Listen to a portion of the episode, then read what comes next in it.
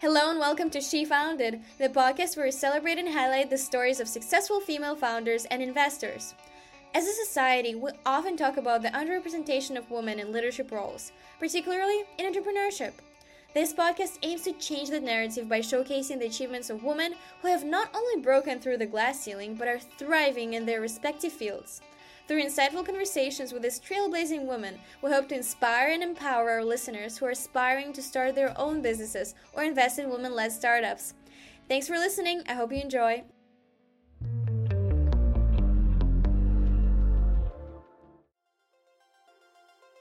So I remember I got the notification. I was, you know, it was late at night because they were based on in Central Time, and I'm on the East Coast. Um, so it was after work hours, and I got the email that said I was I was accepted. And I was like, I texted um, my partner and I texted my parents. And I was like, it's all happening. Like I got into an accelerator. Other people believe in what I'm doing. So it really felt like a pivotal moment for for you know, no pun intended, accelerating my business.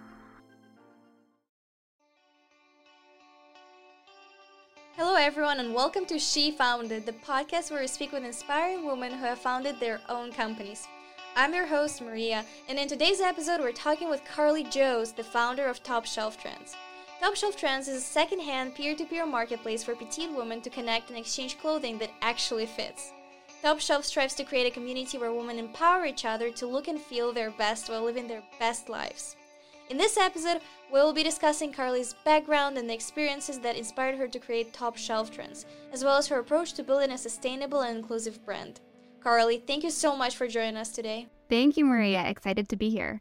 So, Carly, can you tell us a bit about your background and what led you to start Top Shelf Trends? Yeah, absolutely. So, my background is I spent about three years in the corporate wellness space um, working for a big brand, which was called Weight Watchers. Some of you might have heard of. Um, and then actually transitioned to working for a smaller startup called LearnLux, which is really my first exposure to working and being behind the scenes at a smaller company, at a venture-backed startup. Um, and really loved, you know, the excitement, the all hands on deck approach of being at such a small company. Um, from there, I decided that I really wanted to have a lot more impact in the work that I was doing. So I took about a year off of work and went to the University of Vermont where I got my MBA with a focus in sustainable innovation so that I could pivot um, still in the business world, but to the world of clean technology and sustainability and feel like I was making my mark on the world. While I was there, we talked a lot about entrepreneurship and the role that innovation is going to play in creating a more sustainable world. Um, I think startups in general really are the future of the progress that we need to make in terms of reaching our aggressive climate goals. And I was also, you know, very much introduced to this idea of the circular economy. It's something that I'd heard of before, but didn't necessarily know how to build a business model around or what that entailed. But I was introduced to a lot of amazing innovators, you know, venture capitalists who are super focused on that space. So, come about a year later, I am looking to start my own company in this space. Um, and I'm currently, you know, working within a startup accelerator. So I get to see that firsthand while getting to start my own business as well. Carly, thank you for sharing that. It really seems like your background in sustainable innovation and working with startups is really helping you build top shelf trends from the ground up. And for uh, listeners who might not be familiar with the circular economy, a circular economy basically is a system that aims to minimize waste and resource use by keeping materials in use for as long as possible through practices such as recycling, repurposing, and reducing waste. Uh, it's an alternative to the traditional linear economy of take, make, dispose, which results in significant waste and environmental damage. Um, businesses such as uh, Top Shelf Trends and other secondhand marketplaces are the examples of circular economy. So, Carly, would you be able to tell us more about Top Shelf Trends and your vision for the company? Yeah, absolutely. So, Top Shelf Trends, I think you put it perfectly at the beginning. We are a digital peer to peer secondhand clothing marketplace specifically for petite women. So, that's women who are five foot four and under which you probably can't tell over the microphone, but I am a whopping five foot one and have been since I was 10. So I have a lot of experience being the target customer. And a big pain point that I've experienced is not being able to find a wide variety of clothing that actually fits me, especially in certain sectors such as, you know, formal wear when going shopping for dresses for weddings or workwear. Um, if it's casual day to day things, you know, I can usually make do. But for those special occasions, it's been really hard to find something, especially something affordable. I think that was a big struggle I had when I was in school getting my MBA is I was you know, self-funding my education, but I was also in my mid 20s and had a ton of weddings to go to and no budget to pay for dresses. So I would, you know, buy the cheapest dress I could find. It would obviously be too long. And so then I'd call up a bunch of, you know, laundromats, dry cleaners, and ask them how much it would cost for alteration. And it was usually the same price as the dress. So um, that was not attainable for me at the time, and I figured there'd be a lot of other women in the in the world who face similar problems. So that was kind of the inspiration behind top shelf trends. Um, and then a big other area of focus for us is that secondhand marketplaces today, like ThredUp or Poshmark, and I want to preface this by saying that I am a huge proponent of both of those companies. I've been a long-time customer. I love secondhand. I love thrifting. But a big problem I face is that when I go on their websites, I can't tell how the clothing is actually going to fit me. So that's another big focal point of Top Shelf Trends is making sure because we're catering to such a unique body type, making sure that our customers can see what those garments are going to look like before they even buy them. So we encourage our sellers to be the models and show what they look like in their garments, share their measurements. We have a body body positivity pledge so that everyone feels comfortable sharing that and empowering went out to, to our mission, empowering everyone to look and feel their best while living their best lives. Yeah, Carly, I totally relate to you. You know, as a five foot four woman myself, um, I get how it can be tricky to find clothes that fit well you know, especially like formal dresses or professional attire, especially in the secondhand marketplace. It's it's pretty hard. Um, so you mentioned that your background is in sustainability, right? And uh, how are you building your brand with sustainability in mind? Yeah, that's a great question. Um, I think I'm building my business with sustainability in mind at every single touch point. So at the core of the business, it's around secondhand clothing, which is inherently sustainable and building a circular fashion economy. But it doesn't stop there. Um, some things that I'm thinking about are packaging. You know, I think that's something that bothers me whenever I do make um, a purchase from an online um, retailer is all of the packaging that my clothes come in. Um, so looking at things like biodegradable or compostable packaging that can be used for shipping clothing from peer to peer. Um, I'm looking at things like, you know, buying carbon offsets to, you know, offset the, the emissions related to shipping. And I know carbon offsets are, are far from perfect, but shipping is also a little bit unavoidable. So thinking about how we can really mitigate that. I also think that by helping women see what clothing will look like on a similar body type before buying it will help eliminate turbulence. Um, I think, you know, and that's taking away one leg of the shipping and return process is the send back process.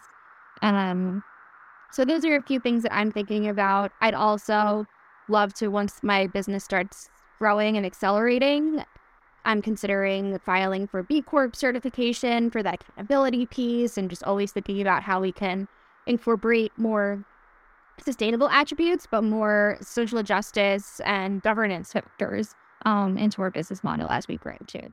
Yeah, you know, I really appreciate your emphasis on sustainability, and I think that so many of your users will appreciate it too, um, especially since it's in your mission. And you know, since you mentioned your business model, would you be able to tell us more about it and how is your business going to make revenue? Yes, absolutely. So, accessibility is really important for us, I think, because I founded this company out of, you know, not having an affordable solution to my problem. We want to make it super accessible to our target market. Um, so we are charging a small markup on top of the you know desired sellers those sellers desired press with a garment. So let's say you want to sell a dress that you order at Formal on Top Shelf Trends. You want to sell it for $40. We would charge a 12.5% markup on that to help cover our administrative costs on the back end.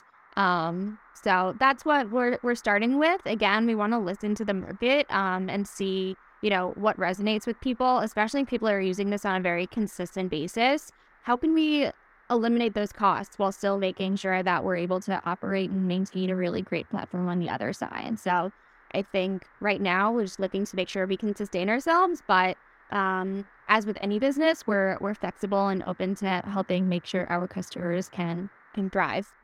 Yeah, I feel like it's, you know, the fine line between you need to make the platform affordable to appeal to many customers, but also you need to keep the business running, you know, and you need revenue for that.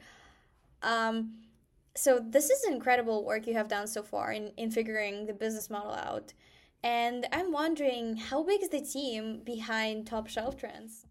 Right now, I am the only person working on this. Um, I'm also working on it part time while I have a full time nine to five job.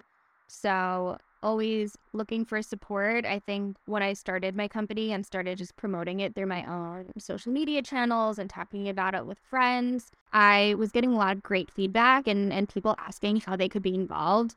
I am a big believer in paying people for their work. So I haven't hired anyone yet because I can't do that. Um, even interns, you know, a lot of people have told me to hire interns for for free.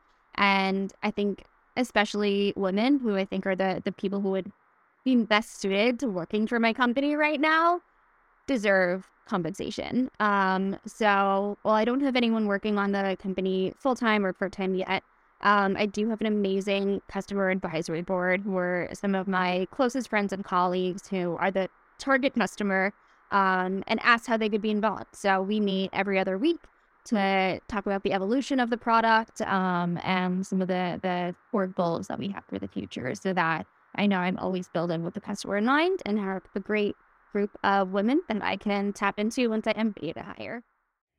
It's very impressive that you've built this company so far as a sole founder. Uh, that that is just an incredible achievement. And uh, looking ahead, uh, what are some qualities that you look for in potential teammates? Yes. So I think the number one quality that I'm looking for in a potential teammate is the roll up your sleeves and no task is too small attitude.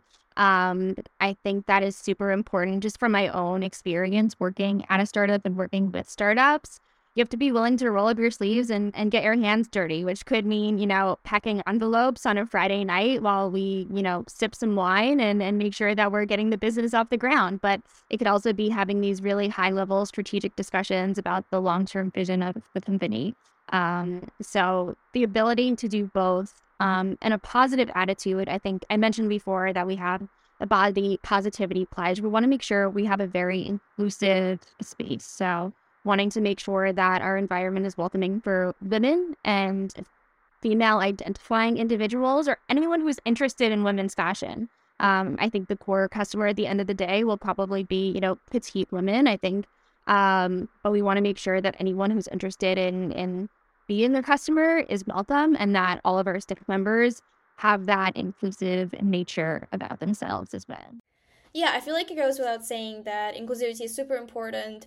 Uh, for me personally, when I'm building my team, I make sure that I have diverse people with different opinions. Um, you know, to to bring something new and creative to the company. Especially, it's super important when you're trying to build something innovative and new and different. Um, talking about that, uh, you've built top shelf trends so far alone, which is absolutely incredible. And you know, you also have a full time job and a personal life and I know it must be super hard to manage your time.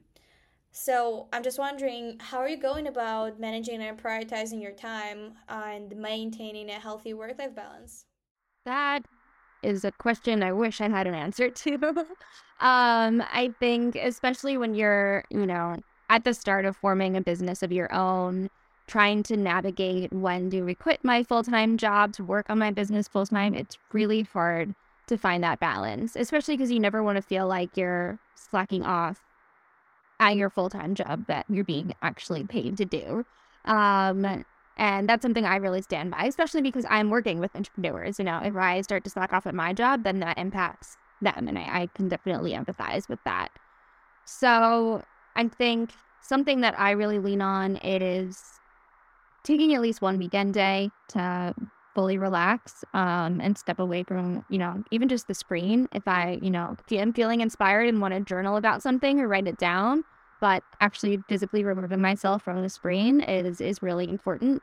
Um, and then making sure I'm finding time to prioritize my health. Like I said, I worked in, in health and well being for a few years, and I know how important it is to nourish your body and nourish your mind in order to do the best work, whether that's in relation to top shelf trends or it's in relation to, you know, maintaining my relationships outside of work. Um, taking care of yourself is really, really the start of all of that. Yeah, having a work life balance is so hard. I feel like I'm struggling so much with it myself. Um, but I'm very happy that you're able to have a healthy lifestyle, you know, while being so busy with all of the things that you're doing. You know, it's it's also like super frustrating when things just don't go your way. Um, so this brings me to my next question. Uh, what has been the biggest challenge you've faced so far in starting your company? Yeah, absolutely. I think as an early stage founder, you're constantly facing challenges. Um, the one that I'm facing right now is, you know, feeling like I have a, a really amazing idea that's been validated through talking with people who fit the customer profile, but then not necessarily knowing how to get those customers to actually sign it. I think, especially in this space, there's a plethora of options when it comes to finding secondhand clothing and communicating the specific value prop of top shelf trends is hard when you don't actually have, you know, sellers listing clothing yet or buyers leaving reviews. So, coming over that kind of commercialization hurdle of acquiring customers is the biggest challenge that I've faced. I think, you know, because there's so many amazing tools out there. Building the actual MVP of the platform was an easy start um, and gave me a little bit of false confidence. But now it's the hard work of actually getting people to validate you even further by making them customers. So that's something I'm really focusing on and prioritizing right now. Um, and I think I'm entering this scary world of of social media that I've always just used for, you know, personally sharing what I'm up to in life and never took too seriously, but realizing how important it is to to build a brand um, and how to do that in a very curated way and building a brand voice and being consistent with your messaging and knowing how to tell your story are all things I'm kind of figuring out on the go. But fortunately, many female founders who have come before me have helped pave the way, and there's a lot of resources out there that I've been able to rely on. Yeah, you're right. I feel like acquiring customers is one of the biggest challenges like platform businesses have. Um, it's really hard to know like who do you start with like buyers or sellers. You need to have both on the platform to attract any. Um, so Carly, now I was wondering who are some female founders who really inspired you that you mentioned? Yes, absolutely. There are so many. I don't even know where to begin. Um, I think one I mentioned already, Ty Haney, who is the founder of Outdoor Voices, um, she definitely inspired me. And, you know, she was not someone who was in the fashion space before either, um, which is very much like my own journey. So she, you know, her story encouraged me that I could do it. Um, another two founders actually are Carly and Danielle, who founded The Skimm.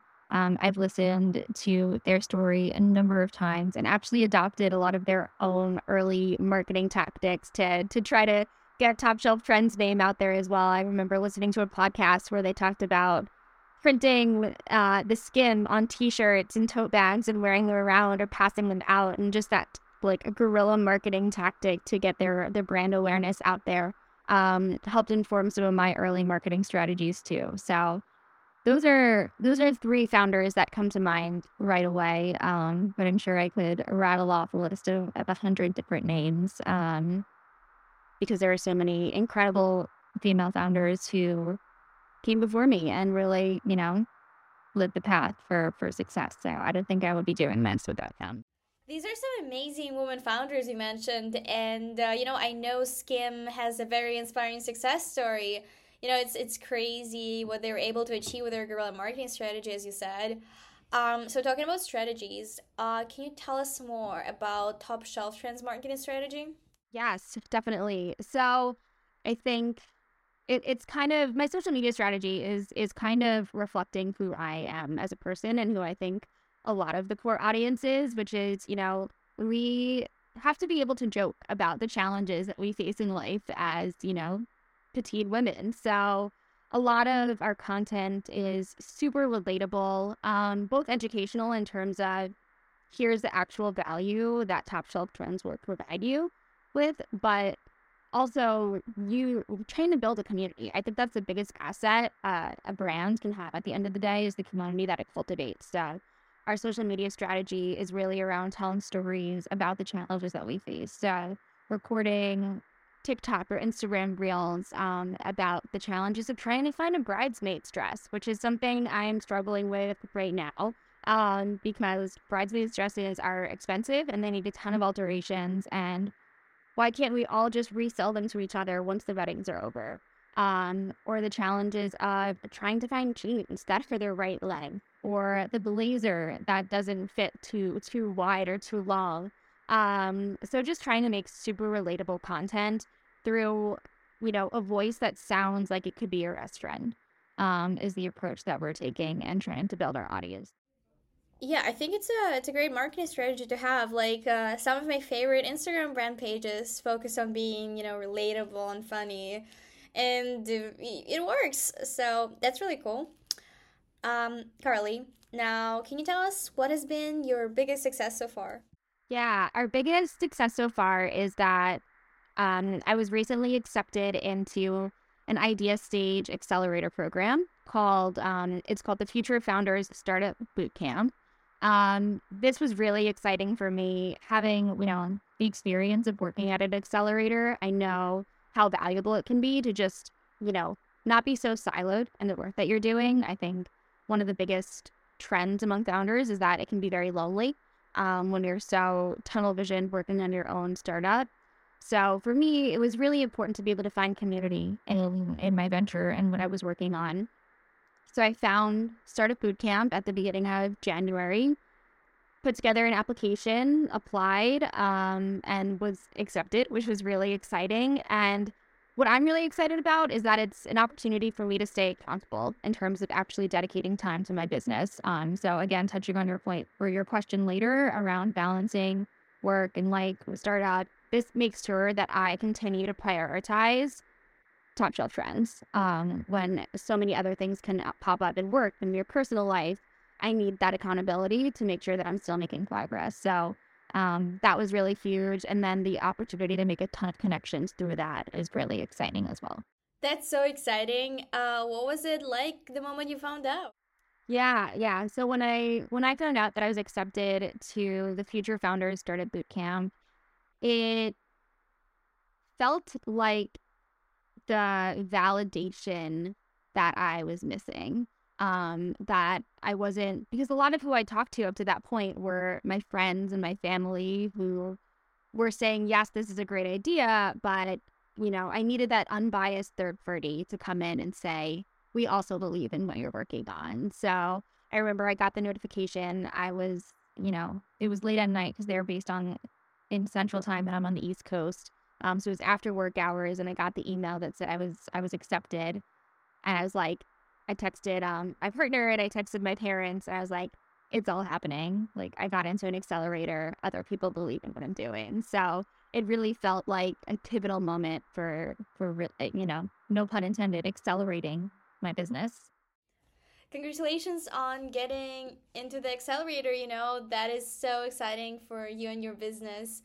Um, you know, one question that comes to mind thinking about accelerators is. Uh, have you thought about raising venture capital funding and what are your thoughts around that?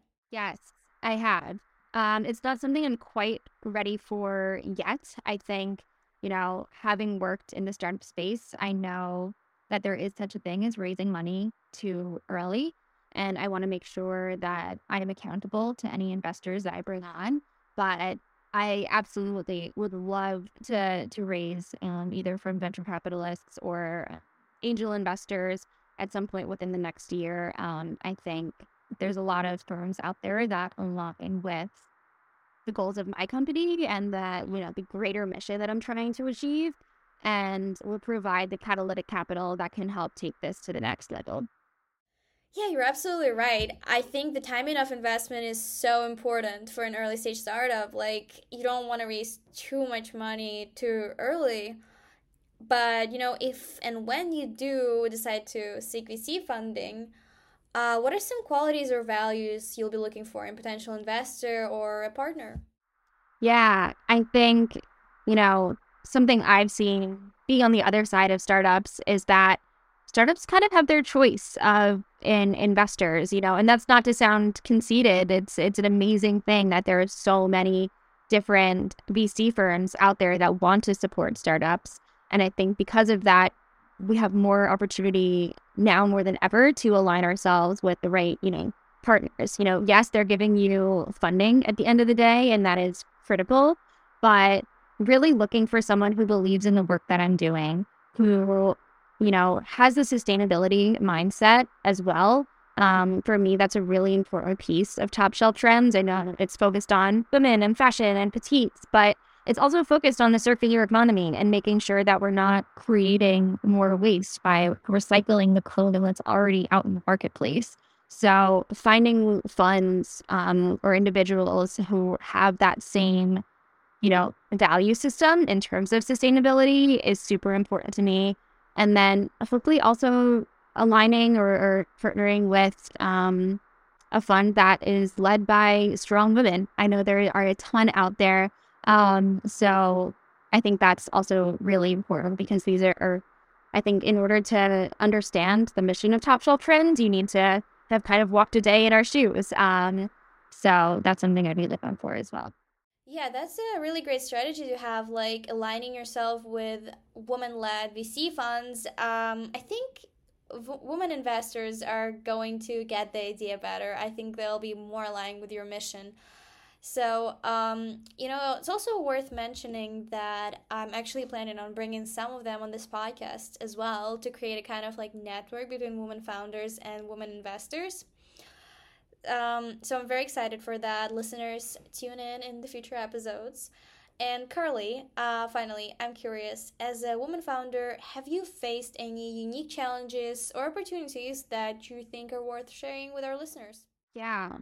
You know, I will say I've been pretty fortunate in how my ideas and my presence has been received in the community that I talked to about top shelf trends. In general, being a woman in business, there are so many challenges that I face. And I'll even distill that down to being a woman who's under five four in business is I am waiting for the day when I stop getting asked if I am the intern. Um, I think that's a really big, big challenge. And also a reason that I started buying secondhand clothing in the first place was to curate a more professional wardrobe for myself um, when I was when I was trying to establish myself as a professional. But you know, Banana Republic suits are are several hundred dollars and not necessarily attainable. But secondhand fashion really made that attainable for me. Um, so I'm forever grateful for that. Um, but I think being on the other side of it and having talked with so many female founders, I know that my situation was pretty unique and I'm early too. So I'm sure that I will face a lot more challenges down the road. Um, but I listened to a podcast with Ty Haney, who is the founder of Outdoor Voices. Uh, uh, they're an athleisure company um, that I absolutely love. And she talked about how when she was trying to raise capital for the first time, she was not taken seriously. She was told to go find, you know, a male co-founder. And that's something I've heard a lot is female founders, especially female founders who are, have some type of a technical background, whether they're engineers or computer scientists trying to start companies, are told to find a male co-founder that they can, you know, pitch with um, and have talk to investors, which it's 2023. And I can't believe that's a conversation that is still happening. Um, so I'm sure that those conversations are only yet to come for me, but I also am inspired by all of the female founders that have come before me who've persevered through that. And I think helped pave the way so that I don't face as much of a challenge and trying to start my business. Yeah, you know, that is absolutely ridiculous that someone would even say that, you know, find a male co founder. Like, it's just ridiculous. And, uh, you know, just it just highlights the importance of supporting female founders and you know helping them succeed so they can finally break the stigma and you know prove everyone wrong. So carly as a female founder yourself you know you you went through a lot in building your company. So do you have any advice you would like to share with uh, aspiring women entrepreneurs? Yes. I would say and this is advice i had to give myself is you no matter what your background is no matter you know what your experience has been you can be a founder you know? I was so intimidated when i had this idea for top shelf trends because you know i took one html like web development class my freshman year of college and that's all of the coding i had to work off of which if you ask my software developer friends they would say that's not coding that is web design um, and they're probably right but that's the only really technical knowledge I had to work off of. And I think what you see is so many founders who are represented have more of a, you know, that software engineering background. They know how to just spit up a website and automate all of these processes, but don't let that mindset get in the way of you chasing your dreams and trying to to start your company. Um, I read a ton of blogs trying to, you know, get over that imposter syndrome and tell myself that it's something I can actually do. And in fact, as long as you can leverage the tools that are out there, you know, like I used Wix to build my website, um, which when I only knew them before from like Super Bowl ads. so really leveraging those tools and, and building what you're envisioning, it's easier than ever. And then once you do that, put it out in front of your customers, see what they think, and then go from there. If enough people are on board with what you're doing, the rest will follow. That is a great advice for all female founders. You know, just believe in yourself and keep doing what you're doing. You just focus on making progress. Um, that's amazing. So, Carly, last question. Where do you see Top Shelf Trends in five years? In five years, we will have a team of you know, not even, I don't even want to say just incredible women, incredible humans who are passionate about fashion, um, working to carry out our mission. We will have really set the bar in terms of what it means to be a truly circular fashion company. And we'll have evolved our business model enough to give women the right choices in terms of finding the clothes that they whether that's continuing to have the resale model or having some type of rental service, um, or even, you know, in person meetups where people can meet and exchange clothing. So I don't exactly know what that'll look like five years from now, but I think what I said at the beginning of the podcast should carry through that I am looking to make petite fashion accessible.